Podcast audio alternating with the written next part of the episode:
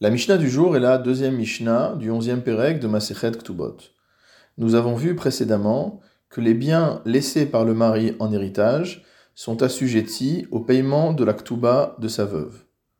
Tant que la veuve ne réclame pas le paiement de sa Ketuba, elle peut vivre des biens laissés par son mari, et le moment où elle réclamera le paiement de sa Ketuba, cette Ketuba sera payée également sur la base de ses biens. La Mishnah nous dit Almana, qu'une veuve, ben minha erusin, ben minha nisuin, qu'il s'agisse d'une femme qui s'est retrouvée veuve après les erusin, c'est-à-dire après les kiddushin, après la première partie du mariage, ben minha nisuin, ou de manière plus classique, une femme qui se retrouve veuve après avoir été mariée complètement à son mari, Mocheret shelo beveddin, elle peut vendre les biens laissés en héritage par son mari sans l'intervention du beddin. En vérité, le Barthénora va nous expliquer qu'il s'agit de deux finalités différentes. En effet, s'il s'agit d'une femme dont le mari est décédé entre les Héroussines et les Nissouines, en la maisonnote. Cette femme-là n'a pas le droit à une pension alimentaire, puisque les obligations du mari vis-à-vis de sa femme commencent avec les Nissouines, avec la deuxième partie du mariage. Ou liktuvata. Et donc lorsqu'elle va vendre des biens de son mari, c'est uniquement pour obtenir sa ketouba, puisque la femme, même après les héroussines, a déjà le droit à sa ketouba. Ben minanisuin, qu'en est-il de la femme qui a été dûment mariée? Alors elle, mocheret limzonot, elle peut vendre les biens, non seulement pour toucher sa ketouba, ça c'est évident, mais avant même qu'elle en arrive à ce stade, elle peut vendre des biens au fur et à mesure de manière à assurer sa subsistance. Rabbi Shimon Omer.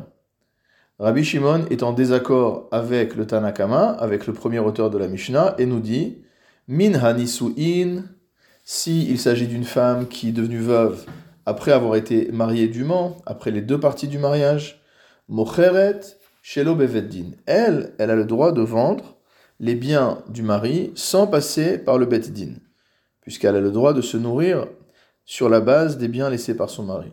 Minha Eroussine, par contre, s'il s'agit d'une femme qui est devenue veuve simplement après les Eroussines, après les Kiddushin, l'Otimkor et la Bebeddin. Elle ne pourra vendre les biens de son mari qu'en passant par le Beddin, mipne chez elle la maisonnote, parce qu'elle n'a pas le droit à une pension alimentaire dans son état de veuve.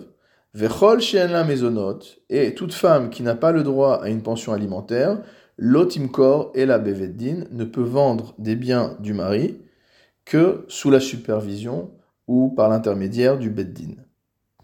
Pourquoi cette différence de traitement? Le Barthénora nous explique simplement que concernant la femme qui est devenue veuve après les Nisuin, donc le cas d'un veuvage classique, pourquoi peut-elle vendre sans passer par le beddin? Parce qu'elle vend les biens pour se nourrir. Chez liot yoshevet ou mitana beddin ne peut pas rester assise mot à jeûner en attendant que le Beddin administre les biens du mari.